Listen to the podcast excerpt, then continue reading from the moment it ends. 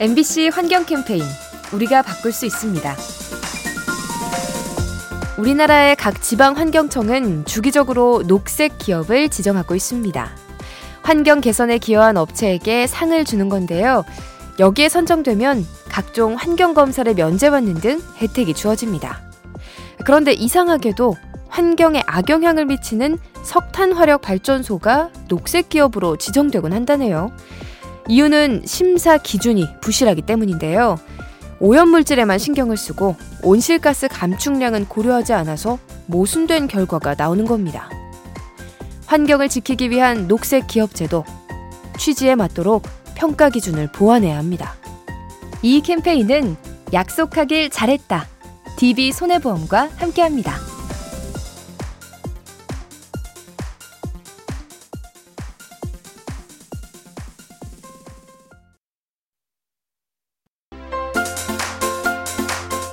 MBC 환경 캠페인 우리가 바꿀 수 있습니다.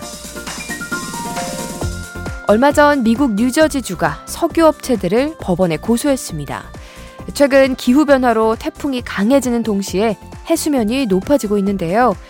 화석 연료를 쓰는 석유 회사들이 이 같은 현상에 책임이 있다고 판단했죠. 따라서 재해 복구와 예방 비용을 석유 업체들에게 청구한 겁니다.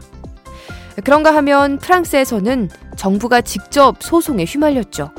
대기오염을 개선하지 않은 죄로 행정법원이 정부에게 벌금을 내라고 명령했습니다. 국민의 안전을 위협하는 환경오염, 책임 소재를 다투는 소송이 잇따르고 있습니다. 이 캠페인은 약속하길 잘했다.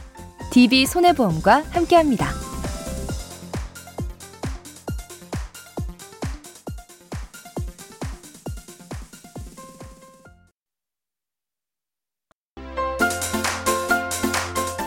MBC 환경 캠페인 우리가 바꿀 수 있습니다. 최근 경남 창원에서 정어리 떼가 집단 폐사하는 일이 있었죠. 폐사체의 수가 무려 천만 마리에 달했는데요. 국립수산과학원은 떼 죽음의 원인으로 바닷속 산소 부족 현상을 지목했습니다. 수온 상승 등의 이유로 물이 순환하지 않아서 산소가 부족해졌다는 거죠. 그런가 하면 미국 알래스카에서는 대게가 순환을 겪고 있습니다. 최근 몇 년 사이 수십억 마리가 사라진 건데요. 이 역시 온난화 때문에 찬물을 좋아하는 대게가 급감한 것으로 추정됩니다. 바다 수온을 높이는 온난화, 해양 생물의 생존을 위협하고 있습니다. 이 캠페인은 약속하길 잘했다. DB 손해보험과 함께합니다.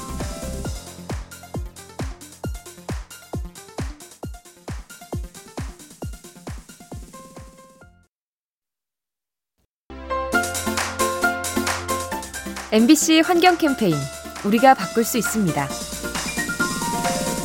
공든 탑이 무너지랴.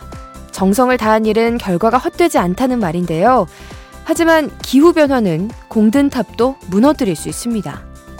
최근 이상기후로 전 세계 각지의 산불이 늘면서 많은 양의 온실가스가 배출되고 있죠. 재작년 미국 캘리포니아 산불 당시 약 1억 2천만 톤의 온실가스가 나왔는데요. 이는 지난 18년 동안 캘리포니아가 감축한 탄소량의 두 배에 달합니다. 즉, 오랜 세월 쌓아온 노력이 산불로 물거품이 된 셈이죠. 기후변화로 잦아지는 산불, 지구 환경에 돌이킬 수 없는 피해를 줍니다. 이 캠페인은 약속하길 잘했다. DB 손해보험과 함께합니다.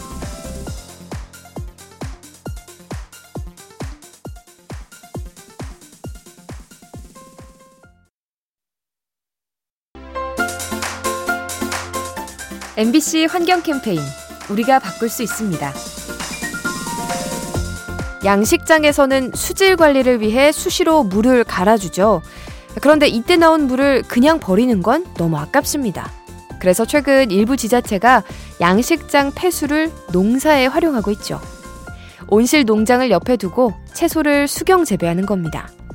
양식장 물에는 어류의 배설물과 사료가 섞여 있어서 유기물 함량이 높은데요. 덕분에 채소는 필요한 양분을 얻을 수 있습니다. 그리고 식물을 거치면서 정화된 물은 다시 수조로 보내져서 물고기를 키우죠. 채소와 물고기를 동시에 키우는 물. 일석이조란 바로 이럴 때 쓰는 말이겠죠? 이 캠페인은 세상을 만나다 MBC 라디오에서 전해드립니다.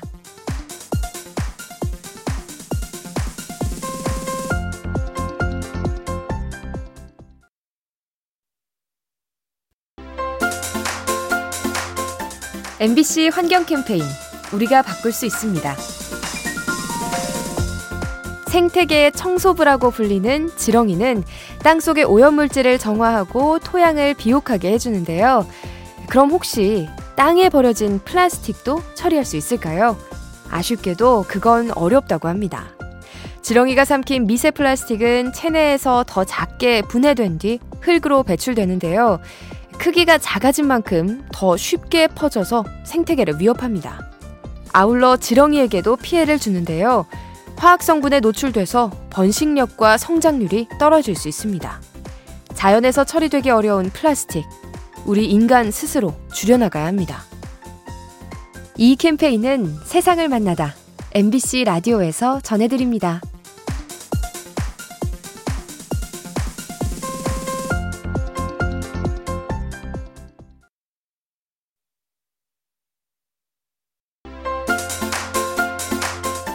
MBC 환경 캠페인 우리가 바꿀 수 있습니다.